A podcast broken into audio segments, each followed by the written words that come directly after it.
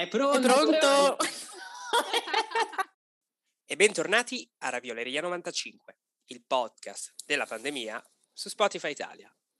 Puntata numero settantasette, come gli anni di Mia Farro, che per gli O G della Ravioleria novantacinque, eh, insomma, non è un nome sconosciuto, perché la carissima Zoe, ai tempi che furono, in una delle nostre primissime puntate, ci parlò eh, della debacle Farro-Allen. Sì, Allen.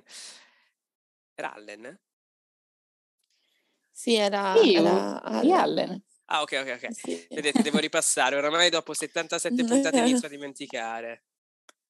Sì, ce l'ho prima io di H B O. Esatto. Esatto. La Ravioleria novantacinque pensa sempre al futuro, perché noi, oltre ad essere un podcast internazionale, siamo anche capaci di predire un po', sì, siamo un po' futuristici, siamo un po' come, come, come il manifesto futurista. Dovremmo, fa- dovremmo pubblicare un manifesto. No, no.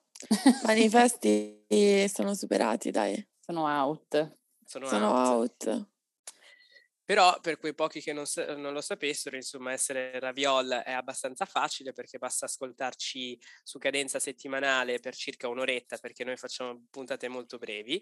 E per, i, per gli ascoltatori nuovi, noi insomma siamo tre persone abbastanza giovani. Verso, ma... la trenta, verso la trentina oramai. In che senso abbastanza giovani, Christian? Beh, eh, ci stiamo, insomma, siamo più verso di là che di qua. Eh, Beh, nel senso...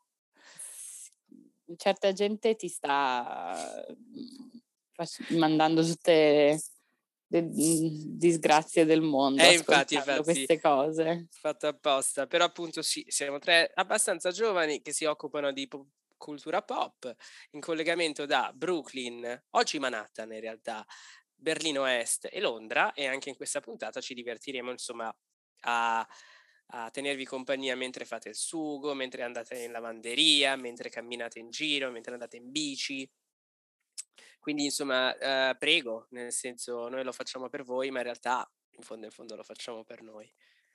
Allora io annuncio già dall'inizio che oggi mi sento veramente stanca, e anche ieri mi sentivo veramente stanca.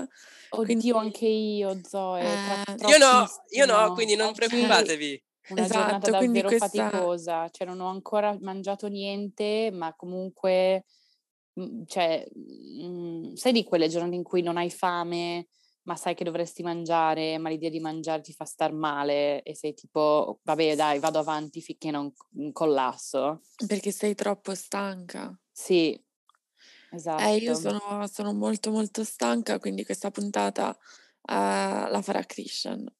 Benissimo. No, in riferimento a quello che ha detto Greta, anche a me capita, ma io purtroppo mi sono convertito un po' a una nuova moda da millennial nella grande città, che è quella intermittent di... fasting.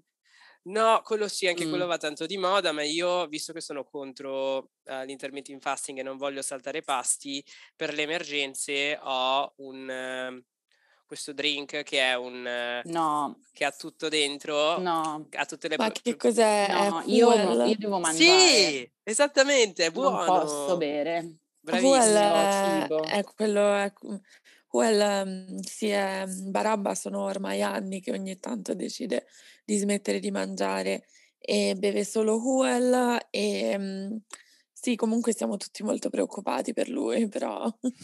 Vabbè, io non la conosco questa cosa, che Huel cos'è? È questo nuovo prodotto brand uh, inglese che va tantissimo, perché uh, è è un prodotto naturale, è un drink che include tutti i principi nutrienti di un impasto completo, quindi a livello proteico, di carboidrati, ma anche di gusto, perché buono, riesci comunque a berlo, perché siamo su mezzo litro, uh, ha la consistenza di un milkshake, però visto che è denso... Io non riesco non le è cose che, così dense, ma... berle, mi fanno proprio senso. C'è anche devi tipo gli smoothies. Eh sì, è uno e... smoothie. Non, non mi piacciono per niente, faccio davvero tanta fatica, cioè piuttosto preferisco mangiarmi un pezzo di pane, non so. Eh, ma il problema è che al pane poi ti hai fame di nuovo, invece con, con questo smoothie in realtà riesci a uh, insomma a resistere. Ma perché stiamo facendo pubblicità a un brand che non ci sta sponsorizzando? Fe- fermi tutti, torniamo indietro e andiamo avanti con la puntata. Ovviamente se siete insomma interessati a uno spazio promozionale, noi ovviamente ci siamo, insomma, come è già successo con Prada, come è già successo con... Uh, Uh, cos'era la Fiat, insomma noi siamo qui. Con la squadra francese di pallamano. È la f- squadra francese la di pallamano. La nazionale femminile francese di pallamano ci sponsorizza. Siamo sponsor, sì, sì. Questo è, un, è, un, è una collab che abbiamo la me la in questo sono momento persa. A Berlino. Eh, scusami che sta maglietta me l'ha regalata lo sponsor. Per chi ci ascolta da casa indossa una maglietta della nazionale femminile francese di pallamano. Perché... hanno una giocatrice che si chiama Valentini e mio zio, che è un appassionato di pallamano, eh, mi ha regalato la maglietta della, della nazionale di, di Valentini, insomma, di questa Valentini. E niente, Christian, passiamo dalla moda vera alla moda... alla moda milanese, perché cari Ravioli, in questa puntata, uh, una puntata insomma intensa perché ci occuperemo di moda, vogliamo insomma discutere La, la settimana della moda milanese per poi uh, passare a qualche ragionamento su uh, gli award e poi finiremo con un film, quindi come al solito siamo un pasto completo, ok? E questo è riferimento alla discussione di prima.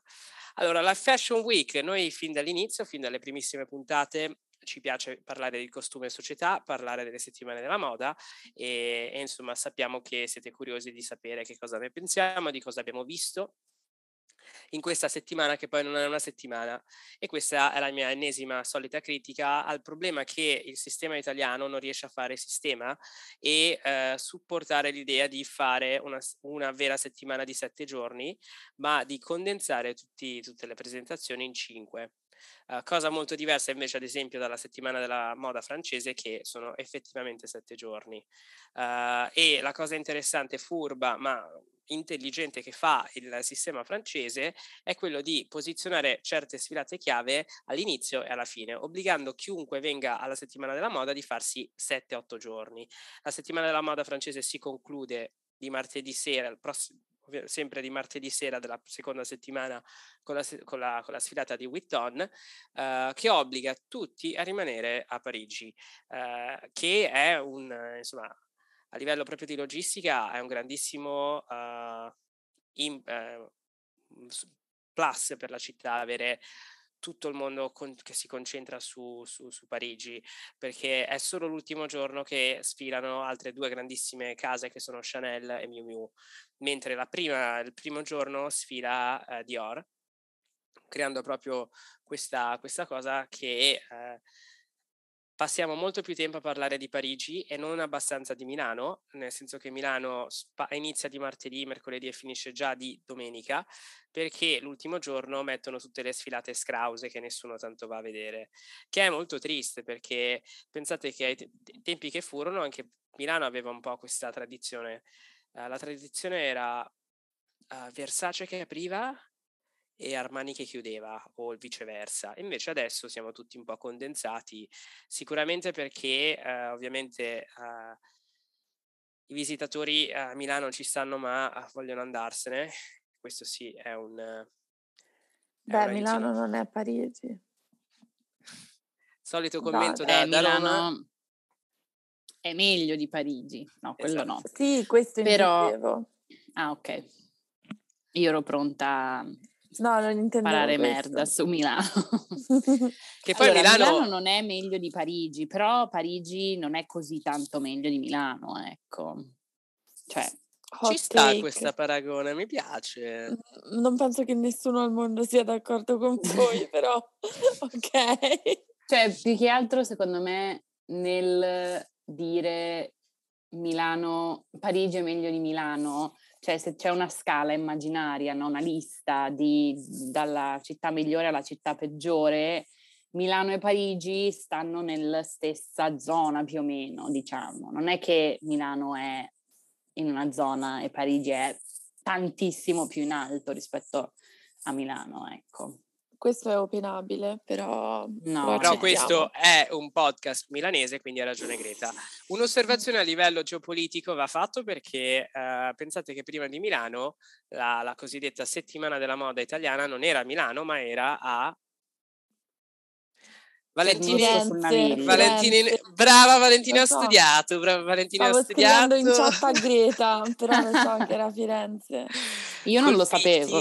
Con, però con, sì, ha senso. Col Pitti, a Palazzo Pitti, tutte le grandi... Anche perché storicamente tante di queste grandi case di moda sono più nel centro Italia, tra, tra mm-hmm. Gucci, Ferragamo... Eh, ma anche infatti, eh, cioè, del... le produzioni, come si dice? Esatto. Le, le, le sì, la produzione, le fabbriche sono esatto, soprattutto in Toscana. Cioè non stanno a Milano.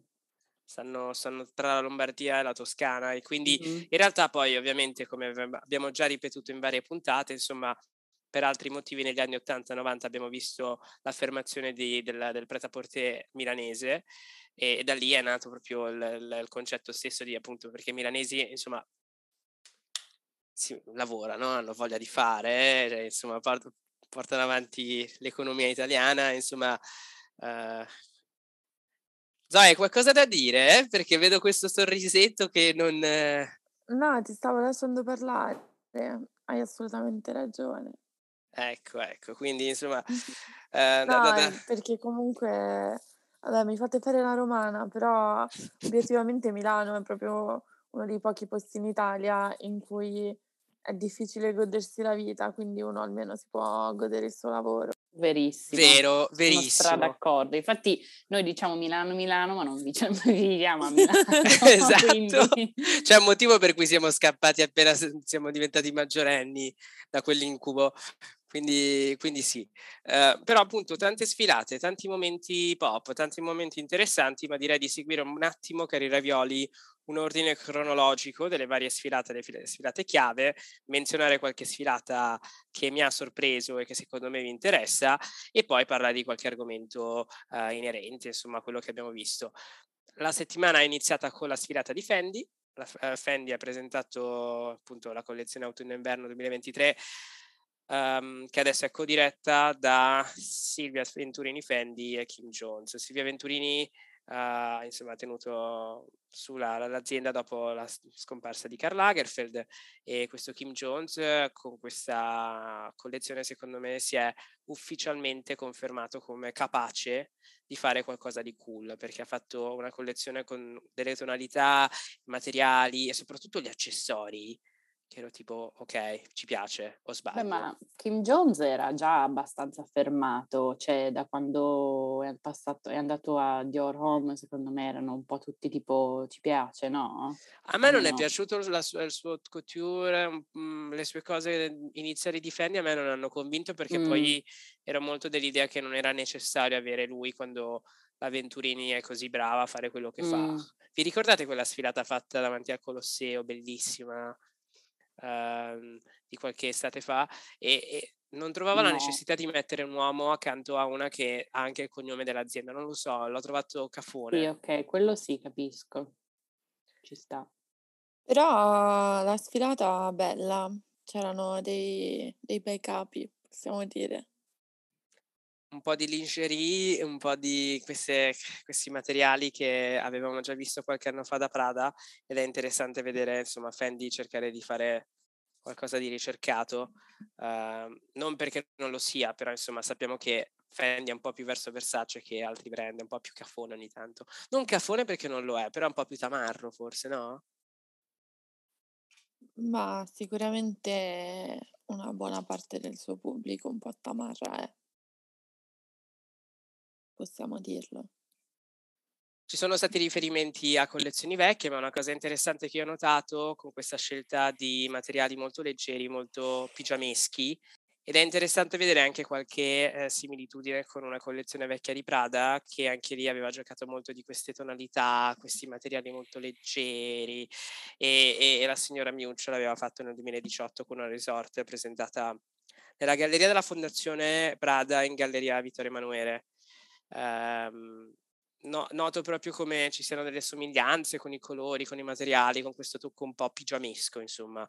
O magari sono solo io che lo vedo, o condividete? Eh? No, condivido assolutamente, e entrambe mi piacciono molto.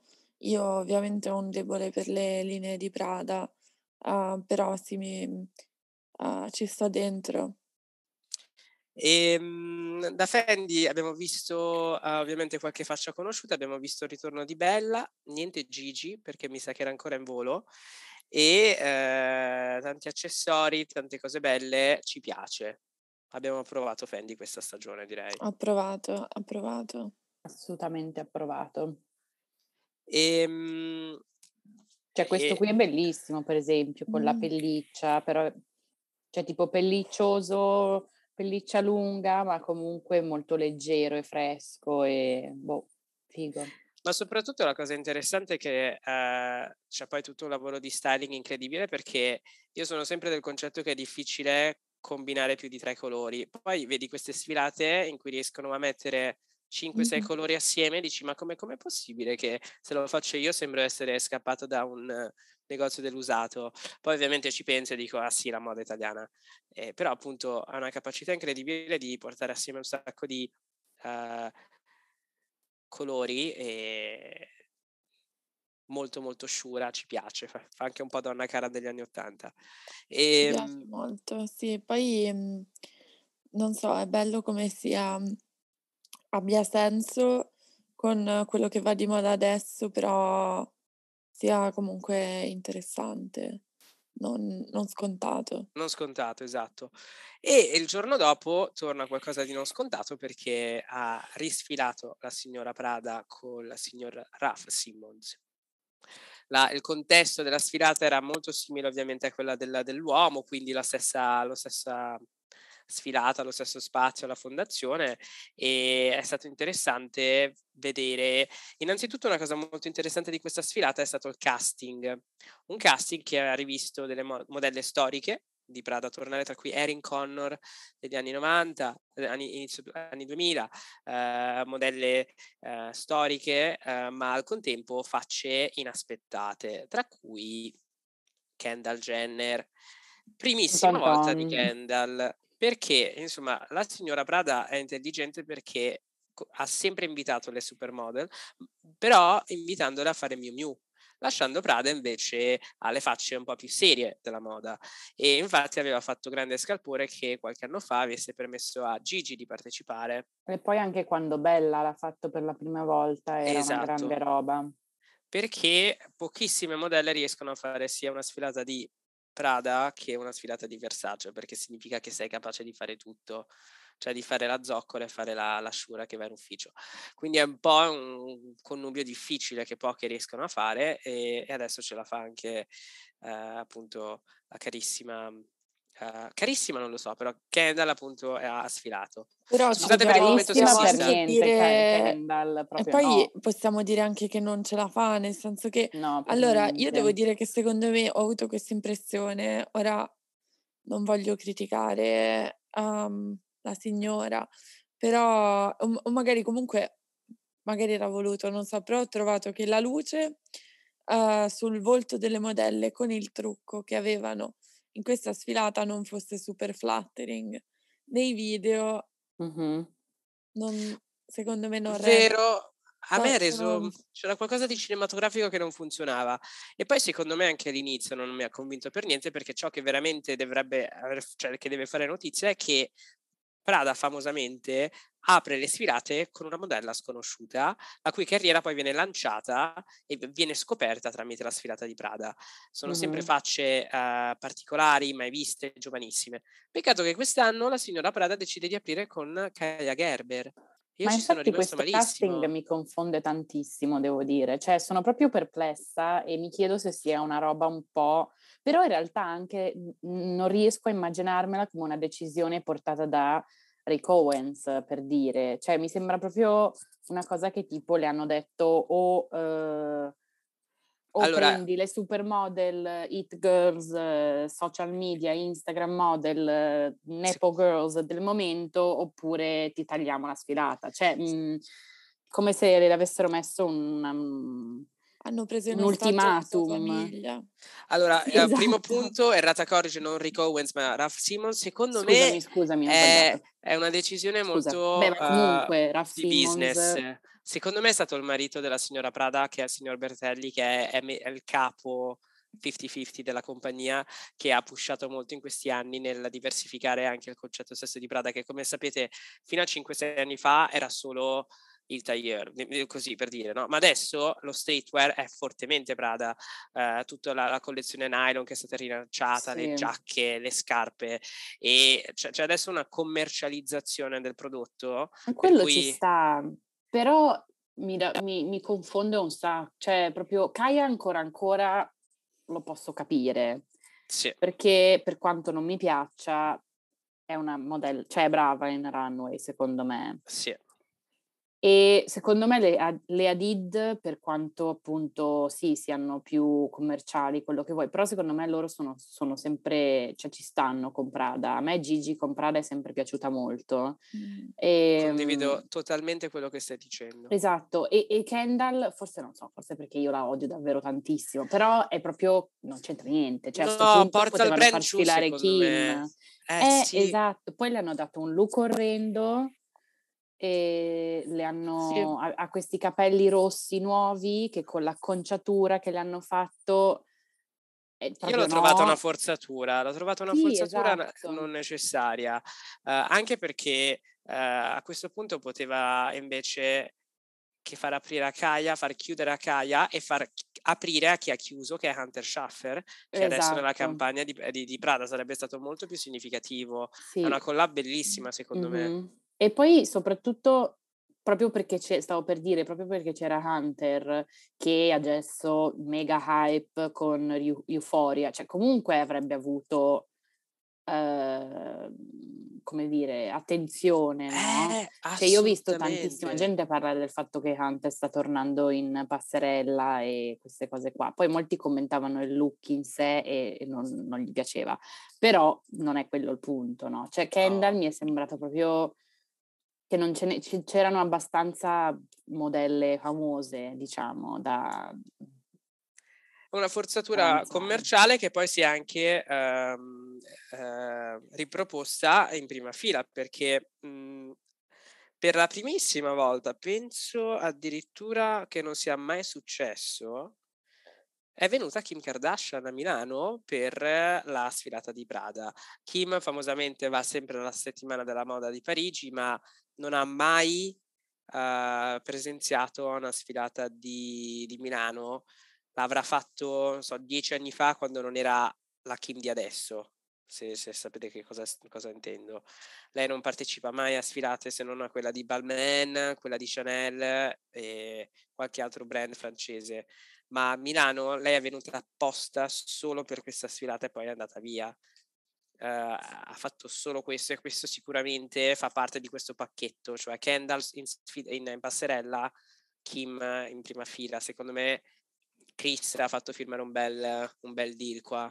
Ma secondo me Kim ci sta, cioè avere Kim ospite dico sì assolutamente, soprattutto perché adesso con tutto quello che sta succedendo e con anche tante persone che eh, fanno fatica a credere che Kim sia una persona interessata alla moda senza Kanye, no? Cioè Kim, tutti dicono, ah, lei è una fashion girl adesso perché Kanye l'ha resa così, no? Però ormai secondo me è arrivata a un punto in cui lo è indipendentemente, no? E appunto ave- essere ospite a Prada confermava questa cosa, però nel momento sì. in cui aggiungi la sorellastra, sorellina, quello che è, abbassa tutta la cosa, cioè lo rende molto meno prestigioso, ecco, anche, eh, anche per Kim, diciamo. Che poi me. non penso che Kendall volesse neanche fare la settimana della moda, perché non è rimasta a Milano a fare Versace come fa tutti gli anni, non è rimasta a fare nessun'altra sfilata, è tornata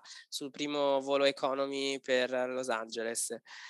Ma lei lo dice che si stanca troppo e che quindi deve, deve selezionare le sfilate che fa.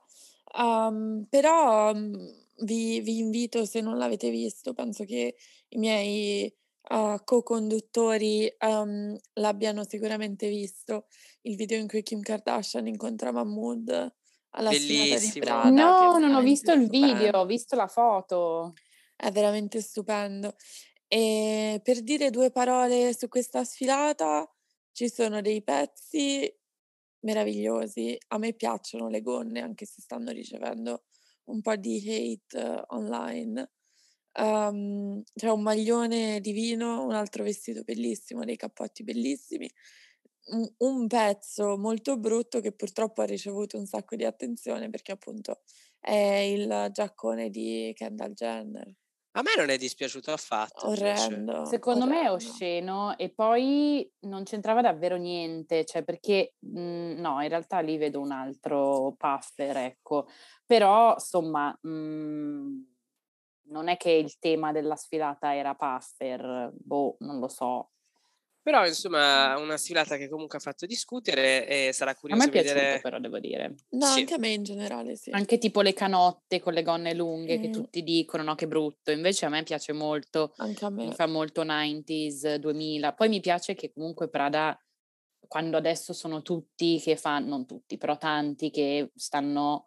andando per questo Y due K, tipo Blue Marine, tipo appunto Fendi, e invece loro sono comunque un po'... Cioè Prada secondo me è molto anni novanta e quindi ci sta che sono rimasti un po' più su quello, non lo so, sì. Forse questa è solo una mia... È quella che la rende speciale, no, cioè è, un, è un'esperienza per cui tu vai a vedere e non sai che cosa aspettarti, che è invece è una sensazione che provi con altri brand perché sai che cosa vai a vedere. E questo infatti si collega benissimo con il fiasco che è stata la prossima sfilata, che è quella del giorno dopo, della signora Versace Donatella. Uh, è stata una sfilata veramente uh, problematica e per l'ennesima volta abbiamo visto cose che non volevamo vedere. Um, quello che ha permesso a Versace di salvarsi la scorsa stagione è aver fatto quella sfilata in aggiunta che era Fendace, la collab tra Fendi e Versace.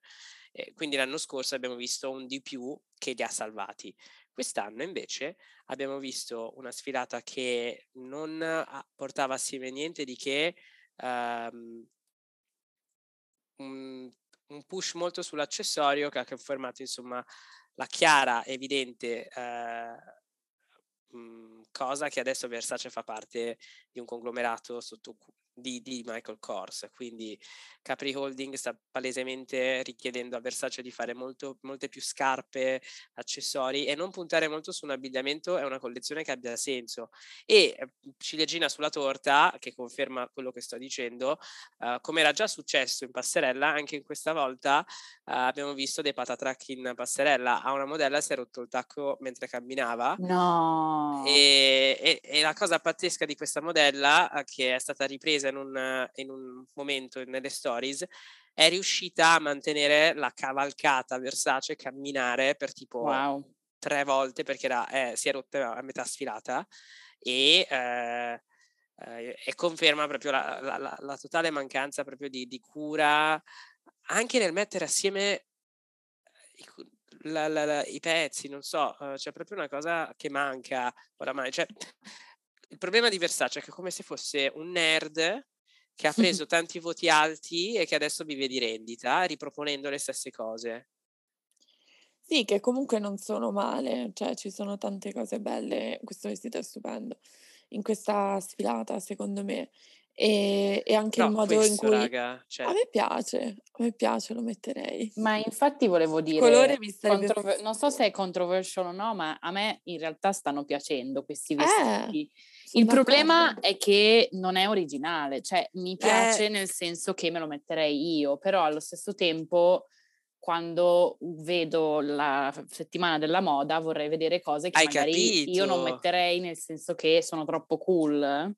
Ma sì, infatti... no, certo, però è una bella collezione comunque. Anche secondo me, cioè è abbastanza sì banale. Come fa a essere questo tipo... Versace, raga? Cos'è, un jeans con una giacca a quadretti e una borsa molto... rossa? Michael Kors, devo dire, sì. Oppure eh. no, qual è quell'altro, Tom, Tom, non Tommy, quell'altro che fa sempre tipo le, le collab con le, con le persone famose, tipo Zendaya e Gigi hanno fatto una collab, forse sì. Tommy Hilfiger. Eh, Tommy, Tommy, ok, esatto.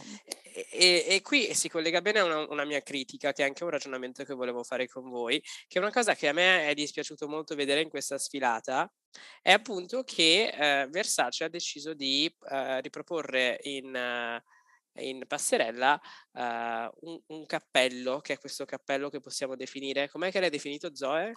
Uh, bucket hat di pelliccia. Esatto, che adesso... Sì, quello uh, è molto fashion nova adesso, devo dire. Cioè, è fighissimo. Versace ha proposto questo cappello che Però... abbiamo rivisto non tanto, tantissimo, oramai più di quasi un anno su TikTok. Ma molto di più.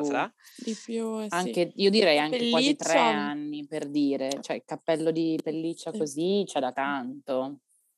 Io lo trovo molto grave che sfili a Milano da Versace, perché io dalla, dalla moda italiana non voglio una ripetizione di ciò che già sappiamo, io voglio vedere qualcosa che mi sorprenda, cioè è la totale commercializzazione. Ma di... per Versace ormai è, non è italiano, Versace ormai è americano. Eh, ma tu hai ragione, Greta, perché tu mi stai dicendo la verità, ma io non la voglio accettare perché mm. mi dispiace.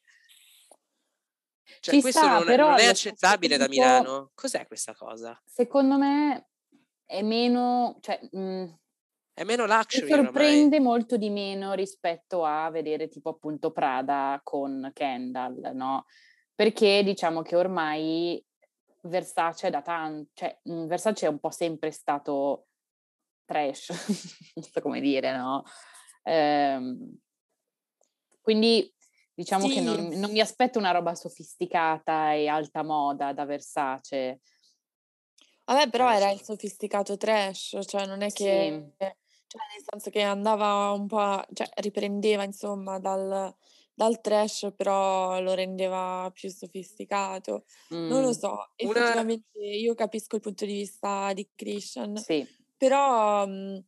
Però boh, cioè da quello che ho visto anche video mi è piaciuta anche come era strutturata la sfilata, con il reveal delle, delle modelle, ho trovato... Teatrale. Non lo so, sì, non lo so, non, non direi un fallimento totale come lei descrive. Magari le due cose che a me pi- sono piaciute parecchio sono stata la colonna sonora, fantastica, incredibile, eccezionale, che vi consiglio di ascoltarvi, e poi questo nuovo slogan che faceva parte proprio di questa colonna sonora, che è questa nuova frase che sentiremo tanto, uh, questo slogan di Versace che è I love you but I've chosen Versace. E, e, e la colonna ecco, sonora, questo secondo me è davvero cringe. Quello è proprio, capisco il ritorno delle Baby Tees e tutto questo, però proprio non lo so, non pagherei e... nemmeno cinque euro. In prima, in prima fila abbiamo visto un bel, un bel parterre con figure interessanti come Elodie eh, e Ferragni eccetera eccetera, però abbiamo rivisto, chi è che abbiamo visto? È stato abbastanza scioccante perché c'era Giulia Fox. Eh ma infatti E Questa... Julia Fox ha un po' rubato la scena alla sfilata sì, di Versace. Ma anche nel senso che il trucco era quello che Julia Fox sta mettendo, sfoggiando da, nell'ultimo mese, no? Del, del, dell'occhio completamente nero. Sì. Esatto, non fatto proprio bene, diciamo, perché appunto le modelle tipo Vers- Versace, buonanotte, tipo... Bella e, e Gigi avevano le, le, mm, le sopracciglia schiarite, poi questo, questo trucco super nero, no? Mm-hmm. Quindi... Vabbè, sì, quello è anche molto Donatella. Sì, quello è vero. Quello Però è vero. Sì, la, uh, Julia Fox con questa treccia lunga fino ai piedi... Ci stava, ci stava, dobbiamo dirlo. Um, io sono, a me dà un po' fastidio che continua a mettersi questi pantaloni di pelle o latex. Sì. Ma non se ne può veramente più. Però le piacciono. Però a me piace. Suo, sì, dai. E, um, e poi um, interessante comunque come si sia avventurata in una terra così Kim. Molto, molto, molto, molto. E, mm, e infine, cari Ravioli, dopo aver parlato di Fendi, Prada eh, e Versace, eh, volevo tenerlo un attimo alla fine, ma in realtà possiamo già dire adesso quello che eh, penso, insomma, che è veramente, secondo me, un po' la vittoria di questa stagione, eh, perché ha proposto qualcosa eh, che sembrava ovvio ma non lo era, e parlo della sfilata di sabato sera in piazza San Fedele dietro la galleria di Bottega Veneta, che è tornata a Milano dopo tanti anni perché sotto la direzione del vecchio stilista ha preferito fare sfilate in momenti diversi dell'anno, tra cui anche, come abbiamo già parlato, a Berlino, eh, ne abbiamo discusso durante il lockdown. Sì, esatto. E, e quindi insomma eh, è stato problematico, eccetera, eccetera. Ma torna a Milano uh, sotto la nuova direzione di uh, Mathieu Blasi, che era il capo accessori, uh, che adesso è a capo della, della, della brand. E la cosa incredibile di questa sfilata era quello che non vedevi, perché uh, la sfilata apre, e, e qui secondo me sentirò un wow da Zoe e da Greta, ha uh, iniziato con una, una, una modella in canotta, una canotta bianca e un paio di jeans molto bello, un po' molto molto anni novanta. Peccato, cari Ravioli, che entrambi i capi siano fatti sono di pelle. pelle. Lo sapevo, ho visto un TikTok ieri sera e letteralmente sono rimasta sotto shock, cioè non ci potevo credere. Tutta riesco pelle. a capirlo. Assurdo. Cioè anche tipo lo vedo adesso e non riesco a comprendere, mm. non, non capisco. E questa è la moda italiana, è proporre qualcosa di tanto sofisticato che però è minimale, che ti sembra uh, naturale, quando in realtà c'è un lavoro qua dietro di ragionamento incredibile. Non è una canotta bianca e basta, è qualcosa di stupendo, eccezionale. Uh, cioè, chapeau. Poi, e poi, una, e poi far aprire una sfilata così è proprio da geni, secondo me, al giorno d'oggi. E creare proprio un materiale che più lo zoomi e più ti sembra pelle, eh, più, più tessuto, e, e invece è, è pelle. È pelle. E, e poi la cosa interessante di questa sfilata è stato un po' il tutto, nel senso, eh, leggevo di come si vogliano adesso riposizionare come brand che riprende il vecchio Celine, ma in chiave Calvin Klein anni novanta, um, con un tocco molto sugli accessori, quindi Uh, accessori pazzeschi, queste scarpe con questa zeppa molto particolare, uh, molto riconoscibile, uh, con questa fisionomia che a me ricordava molto l'armadillo shoes di, di McQueen, non so perché, cioè c'è sì, qualcosa di... Sì, è vero, di... un po' sì, ha tipo quel, il tacco e il... la curvatura. Che, che si curva, sì. No, questo Ma... è davvero stupendo. Una, e poi sì. queste gonne con questo materiale che usciva da fuori, cioè, raga, ma guardate poi la, questa scarpa. E questa, questa gonna così. Quella scarpa devo dire non mi piace, perché... Però è stupendo con le linee, cioè. Sì, a livello di linee sì, però mi ricorda quel tipo di scarpa, tipo la zeppa, e quando la gente iniziava a fare la zeppa alternativa, no? Non so come dire. Ma questi look tipo sono... un po' un... quando Lady Gaga si metteva le scarpe senza tacco. Tipo. Per i Ravioli e Secchioni stiamo parlando del, num- del look numero ventiquattro, venticinque e ventisei, tre capolavori, ma a mani basse. E, e poi, uh, insomma, abbiamo visto un casting uh, molto lontano dai vecchi casting, perché Bottega ha sempre fatto questi cast- casting un po' particolari, sia per il Berghain che per la sfilata fatta a Detroit, l'ultima Detroit, anche lì senza senso secondo me farla a Detroit.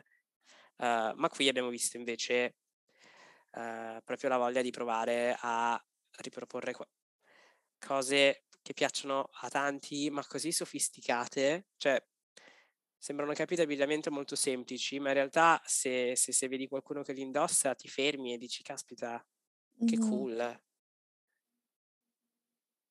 Sì, sì, no, decisamente molto molto belli. E, e poi da Bottega abbiamo visto uh, uh, un'interessantissima prima fila che si collega bene al mio primo argomento, eh, perché abbiamo visto eh, la partecipazione di Elordi di Euphoria, che è venuta alla, alla sfilata di Bottega Veneta di sabato. Ed è stato un po' il culmine di una settimana incredibilmente uh, packed, molto molto molto indaffarata a Milano, perché abbiamo visto proprio un ritorno un po' della celebrity mh, in prima fila. C'è sempre stata la celebrity, ma in questa specifica settimana della moda, forse perché è un po' la prima dopo, dopo uh, la pandemia, abbiamo visto tante facce uh, conosciute, tantissimi americani, con anche degli highlights che nessuno si aspettava, e in più tante tante anche celebrities secondarie da programmi televisivi, uh, da, da, da drag queen, uh, ma a livello molto uh, più alto rispetto alle scorse stagioni. Sicuramente in pole position dobbiamo mettere la partecipazione di Rihanna da Gucci, che nessuno si aspettava, che è arrivata dal nulla, con A$AP Rocky, che è un... lui è un uh, Gucci boy, e, e poi sicuramente Elordi è stato interessante, Julia Fox, poi abbiamo visto tante, cioè quindi RuPaul Drag Race tra Moschino e Blue Marine, uh, e poi Anne Hathaway che si è presentata ad Armani, um, e tante altre, ah vabbè, Kim appunto da Prada, quindi tante facce conosciute, um, il che mi ha reso un po' anche conservatore, vi spiego, cari Raviol. La settimana della moda milanese è sempre stata quella un po' più uh, snob e per bene di un certo tipo, cioè New York, Parigi abbiamo sempre visto le grandi celeb partecipare, mentre a Milano in prima fila trovi tutti i giornalisti, c'è un senso quasi di, uh, di rigore che invece ho notato uh, stia mh, sparendo dalle prime file di Milano, quindi vediamo sempre più rappresentazione che è assolutamente necessaria, però mh, c'è quasi una volgarizzazione delle sfilate milanesi nel uh, assistere a influencer e tiktoker Uh, stupidi, uh, con però uno o due milioni di followers che uh, dicono oh my god ma che bello, con solite commenti inutili che fanno i loro tre video. Uh, esempio da G C D S, è successo da C G D S, ma è successo anche da Blue Marine, di gente che n- non ha assolutamente idea di che cosa stia guardando, eh, e che è stata palesemente invitata solo per intenti commerciali, che capisco perché, ma mi manca quel parterre in prima fila di un certo modo di fare giornalismo, business e mercato, che oramai si sta molto disperdendo, dando spazio sempre più alle TikTok houses, di questi gruppi di dieci TikToker che si presentano e si mettono in prima fila e quant'altro. Mi dispiace, capisco perché, ma mi manca quel senso di elite, ecco. Non è più elite andare in prima fila la settimana della moda. Ma um, detto questo, se qualcuno ci vuole invitare in prima fila, noi veniamo. Ehm, no, no, uh, sì, è un discorso molto forte da fare, ma va, va fatto, qualcuno lo doveva fare. Ehm, e invece l'altra uh, tendenza molto interessante è la totale affermazione di certi accessori, tra cui qualcosa di cui noi, eh, cara Ravioleria, cari, cari Raviola, abbiamo discusso, perché alla sfilata di Max Mara abbiamo visto proprio il lancio uh, ufficiale del, della balaclava, che si è insomma proposta come idea fashion. Questa tua affermazione un po' mi confonde. Come mai? Perché la balaclava mi pare che ormai sia già stata lanciata da mo', cioè direi eh quasi sì. Che tipo sono abbastanza in ritardo da Max Mara. No, ma dico a livello di, di prêt-à-porter, sfilata sfilata, non l'abbiamo mai vista il balaclava, adesso lo stiamo vedendo. E c'era quella di Miu Miu nelle montagne che era tutto balaclava, ah, quella caspita, è stata una delle vero, prime, verissimo, anzi quelle erano proprio quelle che hanno un po' lanciato la moda. Avete ragione, eh, hai ragione Greta, sei, sei, sei hai ragione. Vabbè, Miu anche Miu... io ho fa, fatto i compiti, ho studiato. Miu Miu con la di Cortina, giusto? Sì, non mi ricordo se era venti, caspita, forse era venti venti, perché era, era venti ventuno, perché conosco ventuno uno che ci ha lavorato. Ah, e che ci ha rivelato che una, una, una modella è rimasta ibernata. No, lui, no. lui ce Quella l'ha me l'ha rivelato una mia amica. Però l'ha, l'ha rivelato un'amica di Greta a Greta, e lui mi ha confermato con aria tipo super, non lo so, impanicata, tipo ma chi te l'ha detto? Non lo so, che gli hanno fatto forse firmare un N D A. che si stavano intorno al fuoco nella sfilata con, in montagna, con questi abitini così, e una modella è collassato ed è finita in ospedale, insomma, ma per Miuccia questo è l'altro. Esatto, infatti qua... Infatti volevo dire, val- valsa la pena perché è stupenda. Sì. Mi devo scusare prima di Max, Sara- Max Mara, come al solito, c'è Prada. Cioè... Tra l'altro, se vogliamo uh, delle indiscrezioni, questo mio amico che, insomma, lavora spesso nelle mh, sfilate di Prada e Miu Miu, um, nelle cose tecniche, dice che praticamente il team eh, di Miuccia li fa, ad un certo punto li fa uscire tutti dalla stanza, ehm, e, e lì è quando Miuccia arriva e controlla le cose, ma che a Miuccia in realtà questa cosa non piace tanto e quindi ogni tanto cerca di sorprendere il suo team e di arrivare quando ancora stanno lavorando gli altri, perché per qualche motivo il suo team non vuole che lei sia lì mentre si fanno i lavori.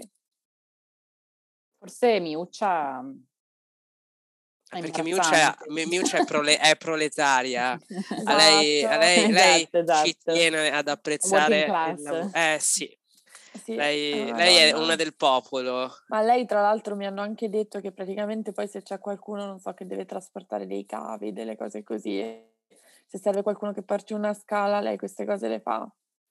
Cioè, ti aiuta, no? Se c'è qualcuno che tenga ferma la scala, c'è bisogno, lo fa. No, ma, per... ma per... in realtà non sono sorpreso, ma mi piace no, sentire... No, questa è una cosa che mi sono assolutamente inventata, non penso sia vera in nessun caso. Vabbè, no, ma le, no. le, le leggende nascono così. Nascono così, sì, sì, mi hanno detto questo, che lei ti passa i chiodi. Ti passa i chiodi. E poi l'altro terzo argomento di cui eh, vale la pena un attimo discutere, insomma, è stata la, la, il fatto storico, insomma, che questa settimana della moda si sia sovrapposta alla, all'invasione dell'Ucraina da parte della Russia, che è avvenuta di giovedì e la settimana della moda è iniziata di martedì, e insomma um, è stato interessante vedere come certi brand abbiano deciso di eh, contestualizzare quello che è successo, altri di completamente ignorarlo e altri invece, insomma, di eh, prendere azioni o meno.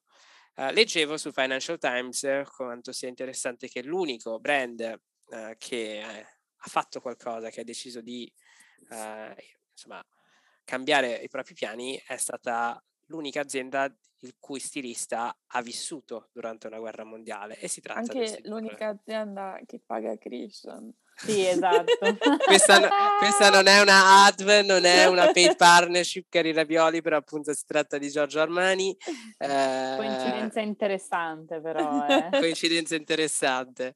Però no, appunto, io non me l'aspettavo, leggevo che non era una decisione che era stata messa su carta, è stata una decisione all'ultimo di far sfilare eh, l'uomo e la donna senza musica.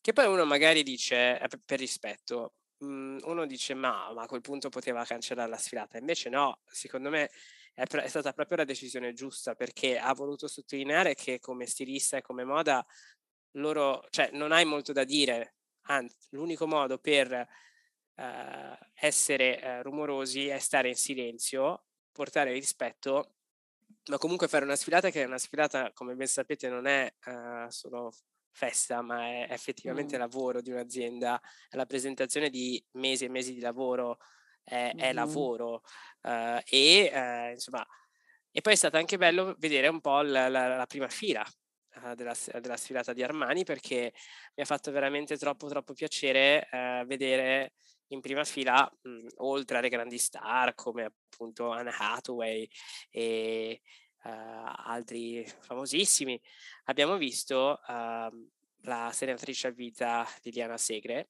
che ha presenziato in prima fila sedendosi accanto a Lily Gruber, che anche lì ho detto no, mm-hmm. bellissimo, incredibile, uh, quindi facce conosciute e meno conosciute, ma è stato bello, insomma, un, un, un senso Anatoli di... Sembra che hai i capelli photoshoppati in quella prima foto. È una, ha un parrucchino. Sì, fa un sacco ridere, ce li ha tipo cotonati. Sta bene, però faceva ridere. E, e questo silenzio assordante che quasi ti dà fastidio, perché non riesci a ignorarlo quando vedi la sfilata, perché senti solo Abbiamo già visto una sfilata senza, senza colonna sonora, è stata quella di Balenciaga, la couture che abbiamo fatto in una puntata, uh, anche lì non c'era, ma lì aveva più un senso artistico perché si sentivano mm-hmm. i suoni del, dei vestiti.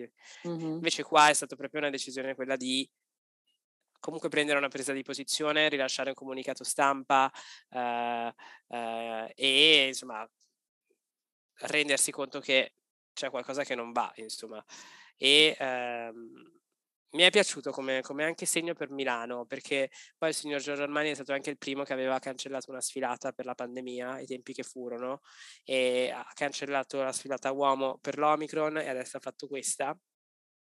Ed è interessante quanto alla fin dei conti non devi per forza avere i TikToker in prima fila per, farsi pubblici, per fare pubblicità. Uh, perché ho visto molti più articoli e attenzione mediatica su questa piccola decisione tant- che era, è stata molto più grande uh, che avere uh, una TikTok house in prima fila. Quindi mi piace questo, che poi non è neanche essere conservatori, è essere comunque di spessore e capire che insomma Milano è questa, no? È, è essere un passo in avanti, perché dubito che Parigi farà sfilate in cui riescono a veicolare questo messaggio, perché i francesi sono i francesi, quindi viva l'Italia. E quindi mi è piaciuto come, come si è conclusa questa settimana della moda. Uh, momento nazionalista di Christian, ok? E comunque non endorsiamo. La ravioleria in realtà mi sa che è contro di me, in quanto io mh, non sono d'accordo con... Uh, questa rivalità con i francesi. Io penso che um, sia un complesso di inferiorità e che no. i francesi amino l'Italia in realtà, e sono ah. gli italiani che si fanno i complessi e quindi pensano che ci sia una rivalità quando sono solo gli italiani a odiare i francesi. Secondo ah, me è vero che sono gli italiani, cioè i francesi non odiano gli italiani, quello è vero, no. Cioè i francesi amano l'Italia. Eh, ma amare l'Italia e amare gli italiani è molto diverso. Vero. I tedeschi quello amano è vero. L'Italia, ma... odiano gli italiani. Secondo me ai francesi piacciono gli italiani, il problema è che non piacciono a noi, cioè non è reciproca la cosa. Però poi infatti, i francesi non piacciono a nessuno, quindi... Di base io vorrei troppo avere i grandi brand italiani che tornassero a casa, quindi basta mm. Miu Miu a Parigi, basta Valentino a Parigi, basta mm. Giambattista Valli, tornate in Italia. È Christian che, con, che canta Bebirito e metti via quella la pistola. Però allo stesso tempo, cioè, ritornando un po' a quello che dicevi all'inizio, no? Cioè Parigi è anche più grande, Milano comunque poverina è piccola come città e quindi vero. Ci può stare solo un certo numero di persone e già è caos indescrivibile quando c'è la settimana della moda, cioè Milano per i milanesi in quei giorni è davvero invivibile, quindi forse è meglio che la tengano corta. Poi scene veramente disgustose di macchine eh, su esatto. macchine di traffico, dopo che proprio riconferma l'ipocrisia totale del greenwashing mm-hmm. nel contesto sì. moda, che sì, ci dicono sì. come vivere con la sostenibilità, poi sono i primi che usano una Mercedes da soli, uno a uno, invece di mettersi assieme. Certo. Uh, ok, io non mi aspetto che la C E O di Bulgari e Anna Wintour prendano la, la verde, O, o, o la novantaquattro, però potrebbero minimo. Andare nello stes- nella stessa macchina, certo. O camminare, visto che tutte le sfilate sono intorno ai grandi hotel, non è che ci quello voglia molto, cioè ci sono sfilate dietro il Four Seasons di, di, di, di, di Monte Napoleone, c'è cioè la gente che va in macchina per andare alla sfilata che è in Porta Venezia, cioè raga, camminate, non è difficile. Mm-hmm. Poi c- c'è anche un senso di primavera a Milano. Ma special mention, per concludere questo capitolo modaiolo, eh, perché noi come Ravioleria appunto prestiamo attenzione ai grandi brand, però è anche simpatico menzionare qualche brand un po' più piccolo che riesce comunque ad affermarsi a Milano, perché la difficoltà di Milano, a differenza di Londra e New York, che non dà tanta disponibilità a brand più piccoli di affermarsi.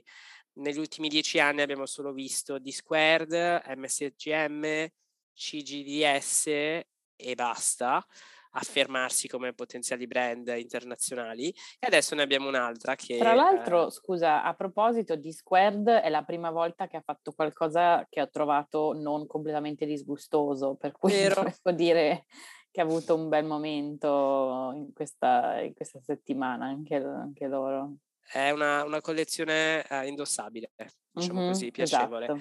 Ma una collezione invece simpatica, insomma, una, una, una fashion show simpatica, un brand da tenere sott'occhio che sicuramente qualche raviol conoscerà, è il brand che si chiama Sunnei. Sunnei, non lo so come si pronunci. Sunnei, che adesso è questo brand che va un sacco, che ha un logo molto particolare, le sue t-shirt... Eh, sono molto molto cool, uh, le avrete sicuramente viste in giro, uh, è questo logo molto particolare, molto minimale, che però secondo me funziona molto bene col gusto uh, di adesso. Sì, è vero. Um, e la cosa simpatica che hanno fatto è di far sfilare le modelle all'aperto, con tutto il parterre in, in piedi, non seduto, mm-hmm. e uh, le modelle correvano. Sì. Le modelle letteralmente correvano, ehm, ma sempre con uh, insomma, un, uh, degli outfit molto particolari. Adesso apro il link e mostro a Zoe e la convinco.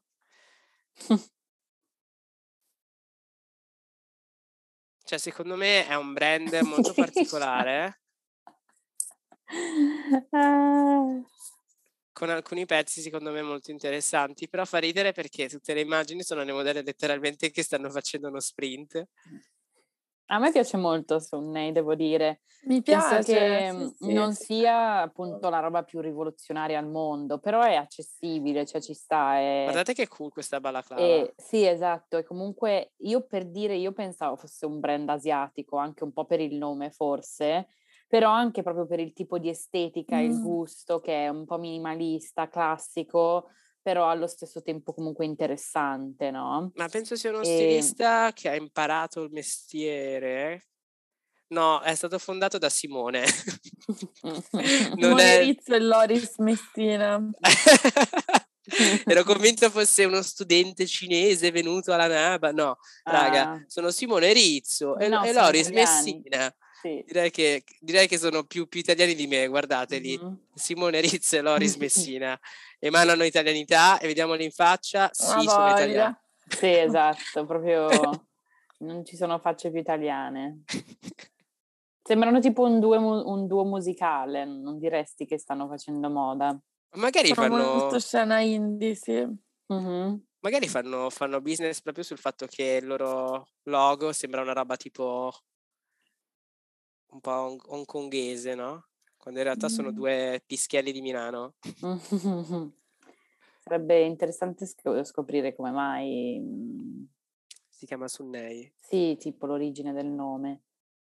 Ah, carino! È la um, italianizzazione del termine Sunny. Ah. Mm. Quindi devi pronunciarlo... Zoe tipo su- no. Ma sono confusa, nel senso che... Devi pronunciarlo Sunnei. Ah, quindi si chiama Sunnei? Sì. Beh, è affascinante, vedi, non si smette mai di imparare. Però insomma, chiudiamo questa parentesi modaiola e la prossima, per la gioia di, Gre- e di Zoe, è a giugno. Quindi mi spiace, Greta, dovremmo insomma... non fare moda per un po', perché la moda torna mm. con l'uomo a giugno, luglio con mm. la, l'alta moda, e poi ci ritroviamo a settembre. Però adesso, insomma, Milano è finita e eh, potremo magari citare qualcosa alla prossima puntata quando si conclude Parigi, magari con Miu Miu, quello che è, ma per adesso mm-hmm. abbiamo fatto moda e po- direi che possiamo andare avanti, insomma. Sì. E forse e... dicendo che io non sono moda. No, e che magari, magari insomma, non ti... Avanti. Eh, no, no, no, no, è che oggi sto proprio un po' out. E scusatemi. E quindi no, passiamo al prossimo ah. argomento, argomento di intrattenimento, cultura e società, in collegamento da Manhattan. Cosa succede? Allora, in realtà cosa non succede? No, non è vero. Ehm Io non è che ho proprio un argomento in particolare, è semplicemente una cosa che ho notato, che ho scritto nel gruppo e poi abbiamo detto, beh sì, potremmo parlarne. Cioè, questa, questa domenica in particolare è stata una domenica di cultura pop. Come ci ha spiegato Christian, c'è stata moda, eh, c'è stata la finale di Euphoria, che appunto è il, il programma televisivo più, segui- più t- twittato e il più guardato su H B O dopo Game of Thrones, per dire. Quindi proprio livelli molto alti. Um, Poi c'è stata il premiere di due nuovi episodi della nuova stagione di Killing Eve, di cui io sono grandissima fan e non vedo l'ora di vederlo. E, e poi c'è stato, io sono andata a un concerto, quindi non ho visto niente di queste cose live o nel momento in cui l'hanno visto tutti.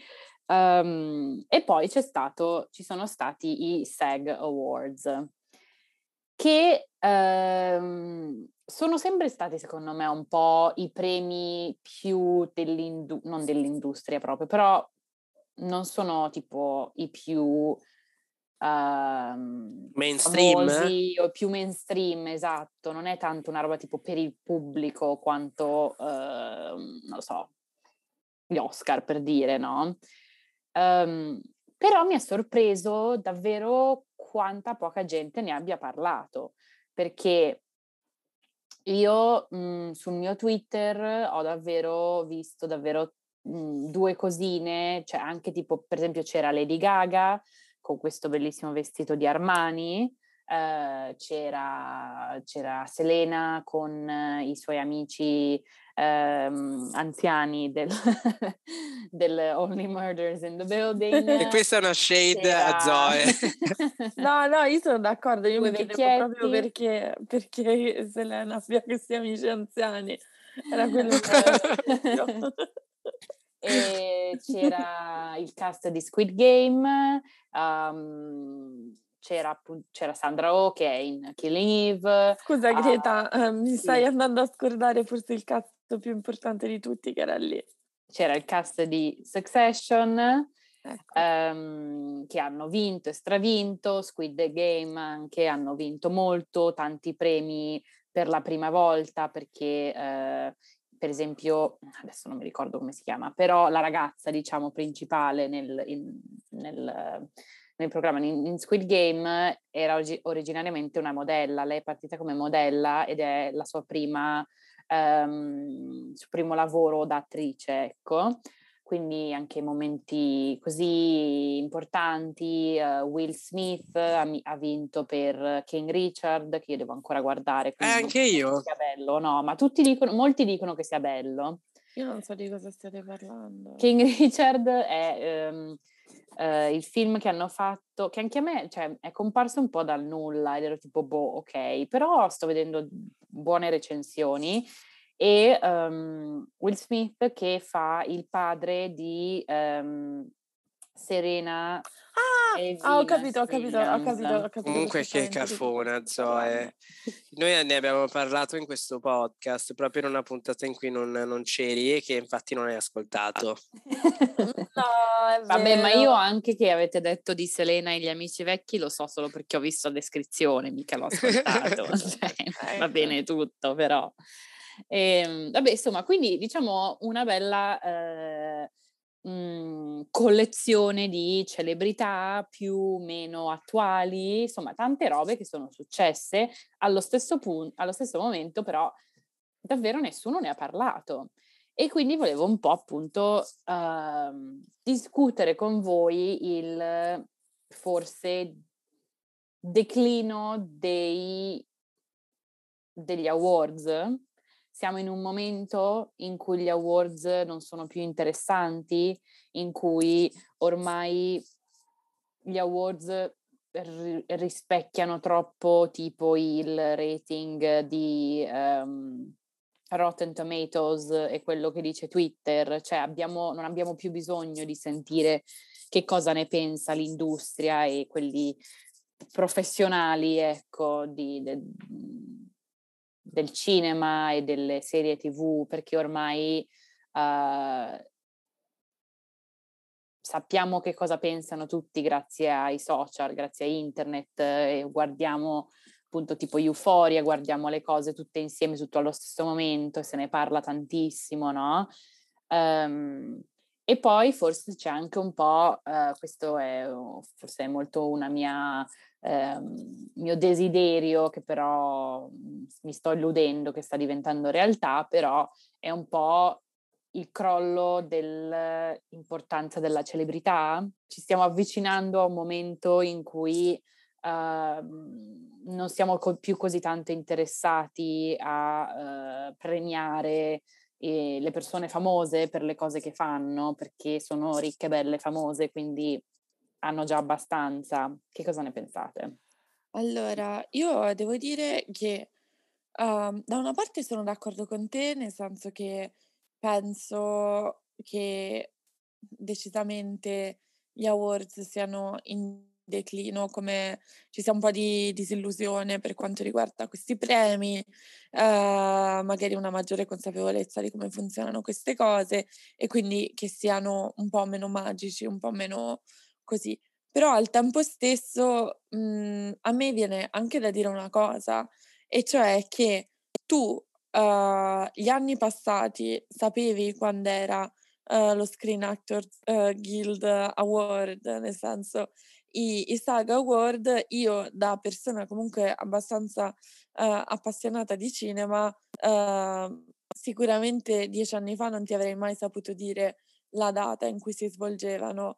Invece adesso, con i social, con il fatto che comunque tutti, bene o male, seguiamo eh, una delle persone, almeno una delle persone invitate ai SAG Awards, ci sem- diciamo, ah, stasera ci sono i SAG Awards, che, in, um, che secondo me è proprio una cosa che non avremmo saputo, uh, questi, questi premi, cioè... Mh, Uh, sì, sai quando c'è la domenica degli Oscar, magari sai quando ci sono gli Emmy, non lo so, però questi, questi premi molto più legati all'industria, mh, non lo so, non, non mi sarebbe mai venuto in mente di andarmi a vedere uh, video della, della premiazione o cose del genere, mentre sì. Invece adesso, con il fatto che vediamo sui social, acquisiscono in qualche modo un'importanza che prima non avevano, che magari in qualche modo espone anche il fatto che ce ne sono troppi, uh, che non, non, non sono poi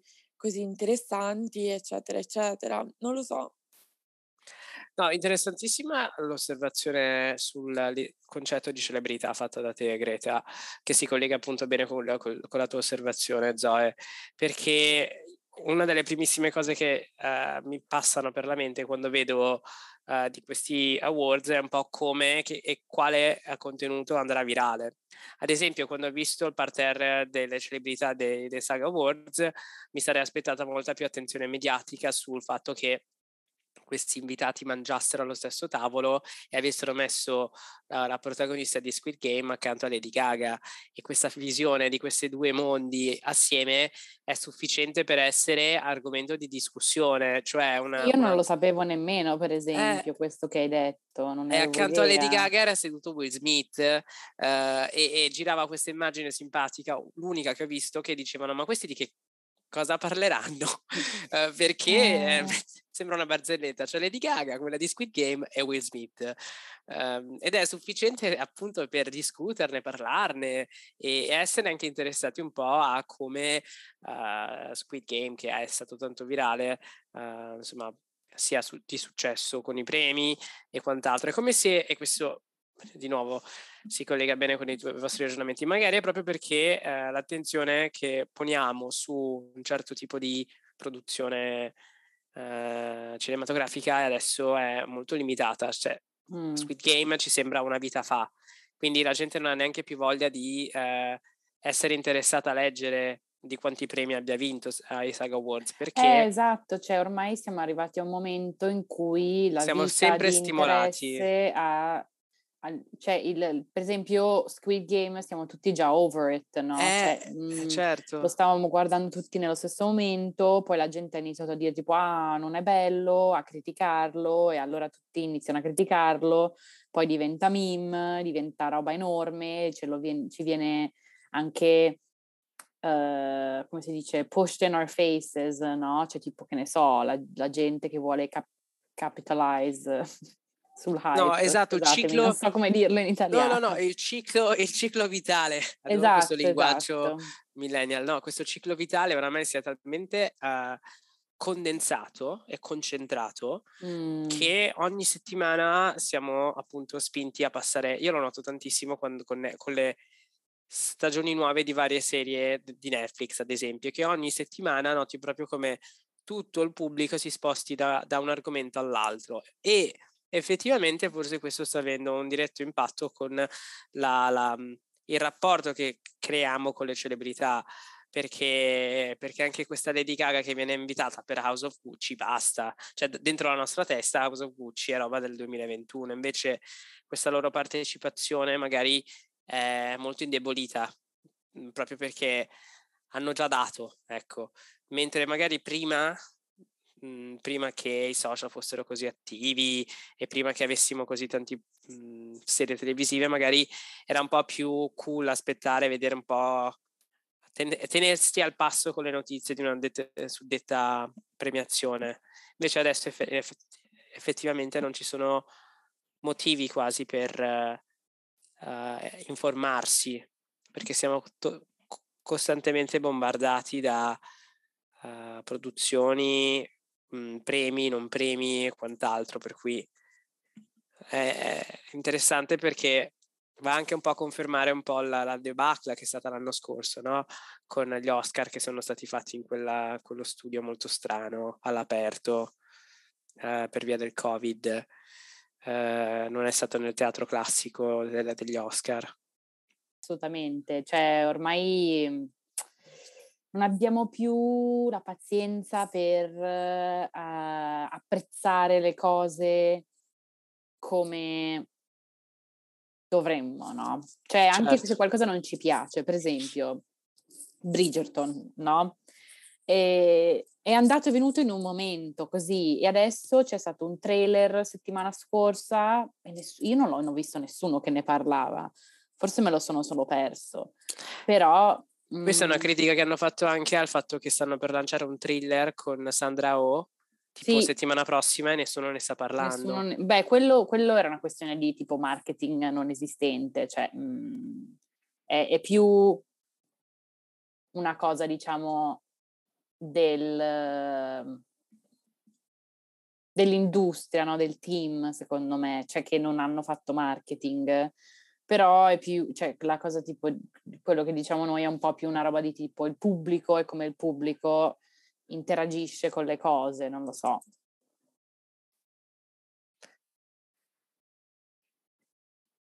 Il momento ovviamente iconico di questi awards è stato il bacio tra Jerry e Roman di Succession. Hanno limonato. Eh, Christian su Twitter è diventato un fan account di, di Roman. Um, uh, Kiran. Esatto. Um, sì, ma account. Anche io sono un fan account. Sì, però tipo Christian letteralmente il mio preferito è stato, è stato una foto, non so, in cui, che ne so, sta mangiando, non lo so, in cui ha la faccia un po' così, no, da furbetto che ha lui di solito, e Christian ha, ha quote tweeted con semplicemente Roman e il cuore. Eh certo, io sono una groupie. Esatto. Ma sapete, tra l'altro lui stava con qualcuno di veramente che ti sorprende. Non mi ricordo chi, ora lo googlo. Um, vediamo. Io non vedo l'ora che arrivi Succession quattro. Allora, eh. perché lui è sposato, però sì, stava con Emma Stone. No! No! Sì, è stato per, con Emma Stone. Wow. È interessante. Ma quando? È tipo, aspetta, te lo trovo, con Emma Stone dal um, duemilanove al duemilaundici. Wow. Quindi... Con Anna Paquin, che ricorderemo da True Blonde, e basta. Cioè, insomma, penso... Ma Emma Stone penso. È anche un po' scomparsa. Emma è incinta, Stone, no? È, mm. Mi sa che ha partorito, può essere. Ah, non lo sapevo. Chi è il marito? Con chi è che sta? Con lei, secondo me. Con un comico, cioè con uno scrittore di S N L. Ah, eccolo, Dave McCary. Ok. Sì, comunque quelli... Gli uomini di S N L rimorchiano veramente tanto. Sì, direi. Sì, è verissimo. Ecco una bella analisi. Io, io una tesi su questo argomento lo leggerei volentieri. Una tesi di laurea. L'influenza Come... sociopolitica, culturale eh... del, del, dei producers di S N L. Vero, vero, vero. È interessante. Ma io in realtà volevo agganciarmi a Greta con un ultimo argomento per la puntata, e, e cioè che ieri, l'altro ieri, ho visto Spencer di Pablo Larraín, um, non so se si dica così, uh, cioè il film su Lady Di con Kristen Stewart, e... Um, E niente, ho dei pensieri, nel senso che vabbè, al di là del film in sé che ho trovato piuttosto, non so, poco interessante, onestamente. Non, non è male, però niente di che. Um, sono rimasta veramente perplessa dall'interpretazione di Kristen Stewart, nel senso che in mm. certi momenti ho avuto la sensazione che avessero preso la faccia di Lady Di e avessero fatto una ricostruzione C G I sulla faccia di Kristen Stewart, perché è veramente una mutaforma, cioè n- loro non si assomigliano, eppure si muove talmente tanto come Diana che in, in alcuni momenti ti sembra veramente tanto, cioè è, è impressionante, cioè è uguale. E quindi niente, poi sono andata a vedere chi sono le candidate per l'Oscar. E, e niente, ho scelto la mia candidata. Mi sa che ah, io... dici che può, può vincere lei? Ma secondo me sì. Secondo... Infatti... Allora, non ho visto nient'altro, quindi ovviamente non posso dire. Quali Però, sono gli altri? Me, um, allora, sicuramente c'era Olivia Colman. Forse... Sì, però Olivia Colman, non so come dire, si sa che è brava, non so come. E poi lei, vabbè, pure di Kristen Stewart si sa che è brava. Beh, ma di meno, cioè, c'è tanta gente che ancora dice che non sa recitare, che... Ma la è... gente è stupida, purtroppo. Sì, certo. Non è finito Greta. E, allora, gli altri, le altre attrici sono Jessica Chastain, io non l'ho che visto, è molto molto brava, neanche io, Nicole Kidman e, vabbè, Penelope Cruz, ok. Beh, però, Nicole insomma... Kidman in cosa? Nicole Kidman in Being the Ricardos, quello in cui faceva Lucy, che non ho visto. Ah. E, um, no, io l'ho visto. Penelope Cruz e Nicole Kidman hanno già un Oscar, ma pure Olivia Colman, mi sembra. Sì. Io voglio, Jessica io sarei molto contenta per Kristen, cioè secondo me è una di quelle cose che ci sta. Secondo me, anche sono d'accordo che il film era un po' ma, cioè, mm, ok, no, non spettacolare, non l'ho odiato, però sono uscita del tipo ok, carino, no? Però, però secondo me, cioè, è proprio per questo che eh, gli Oscar, i vari pre- le premiazioni hanno categorie diverse, perché appunto ogni tanto c'è bisogno di premiare la persona, oppure, non so, una roba in par- tipo... quando tipo i premi più tecnici, no? Certo. E quindi secondo me, cioè sono con... all'inizio quando ne hai parlato pensavo dicessi, cioè stessi dissando, no, no. dicendo che non ha fatto un buon No, io l'ho visto per lei onestamente, nel senso che, okay. cioè no, l'avrei visto comunque, però, mh, però ero molto curiosa della sua interpretazione, anche perché ne avevo sentito parlare molto molto bene, mm-hmm. e, e quindi mi ero chiesta proprio, cioè ero curiosa e, e sono rimasta veramente sconvolta in certi momenti. Sì. E un altro premio per cui la Ravioleria mi dispiace deve tifare, uh, non, insomma non mi interessa chi altro è candidato, ma questo è l'anno di Kirsten Dunst, migliore attrice non protagonista. Se per c'è cosa? Che è stata... Ma non lo so, Greta, non mi interessa. Oh, ok. Lei se lo merita, se lo non merita. Non sapevo nemmeno che fosse Kirsten Dunst, merita di tutto. Dai, io ho una confessione una molto delle... brutta da fare. Non sai chi è. No, qui adesso si scatena il putiferio, ma a me piace un po' Cari Raviol, tirarle, insomma, sentire la loro, la loro reazione. Io non ho mai visto Marie Antoinette. Crima, ti piacerebbe tantissimo. Io l'ho visto con Zoe che si è addormentata dopo tipo due minuti quando eravamo a Levanto. Vabbè, sì, ma l'avevo già perché visto. Perché tu l'avevi già visto un sacco di volte, però devo, devo dire vedere, che devo dovrei riguardarlo dire perché anche, non me lo ricordo. Non è una reazione così sorprendente ai film di sì. Sofia Coppola, cioè che comunque ci piace molto, ma è una sì. reazione sana da persona sì. in salute. E, um, sì, però ti piacerebbe un sacco, credo. Mm-hmm.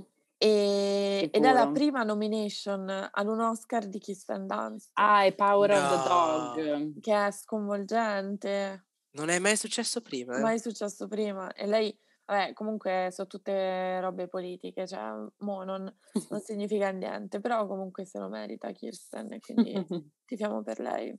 Cosa ha fatto di sbagliato lei, Kirsten, di pol- politico per non aver... Ma magari non, non, hanno, adesso. non, hanno, non, non hanno pensato di investire su di lei, magari mm. ne aveva già un po', non ho idea. Però sì, comunque lei eh, per la mia comunità è una persona fondamentale. E... Vabbè, cari Raviol, non preoccupatevi perché anche per la settimana degli Oscar noi saremo qui per voi e insomma commenteremo dei risultati degli Oscar. Uh, che sono a fine marzo, inizio aprile, quindi non manca tantissimo. No, quindi so fra qualche puntata insomma ci troverete qua, perché ridendo e scherzando ci stiamo anche tecnicamente avvicinando lentamente al nostro secondo anniversario, wow. che è a maggio. Eh sì. Quindi che impressione. Uh, sì, sì significa che siamo da due anni in pandemia, eh, da du- più di due anni in pandemia, ma perché per quei pochi che non lo sapessero, questo podcast è nato come progetto assolutamente eh, non pianificato in tempo di pandemia, quando la carissima Zoe ha avuto la bellissima idea di, di, di, di proporci, insomma, ma perché non, non iniziamo un podcast noi che condividiamo così tante cose sul nostro gruppo mm-hmm. WhatsApp, eh, Instagram. Mm-hmm. Ed eccoci qua ancora. Detto questo, poi in qualche modo la pandemia si è evoluta. Uh, nessuno ha più tempo libero e è tutto molto più complicato, però, sì è vero, però sì, era bello quando, però fa anche ridere che all'inizio non avevamo niente da fare, gli episodi erano tipo di quaranta minuti, adesso invece che siamo super occupati facciamo episodi di due ore, è ma verissimo. Perché siamo stanchi perché siamo anche stanchi e non riusciamo ad essere sintetici. No, sì. Noi eravamo, avevamo, non dico un copione, ma avevamo le note, volevamo cronometrarci quindici minuti per sì, argomento, è vero, è vero, è vero. Con chiusura entro i quarantacinque. Ora, ora è un come siamo finiti. E vabbè, direi che ci possiamo avviare verso una chiusura, che dite, Ravioli? Sì, no, chiudiamo e basta, direi. Chiudiamo e basta. E niente, chiudiamo come ogni settimana vi auguriamo una buona pandemia. Buona pandemia. Lavatevi le mani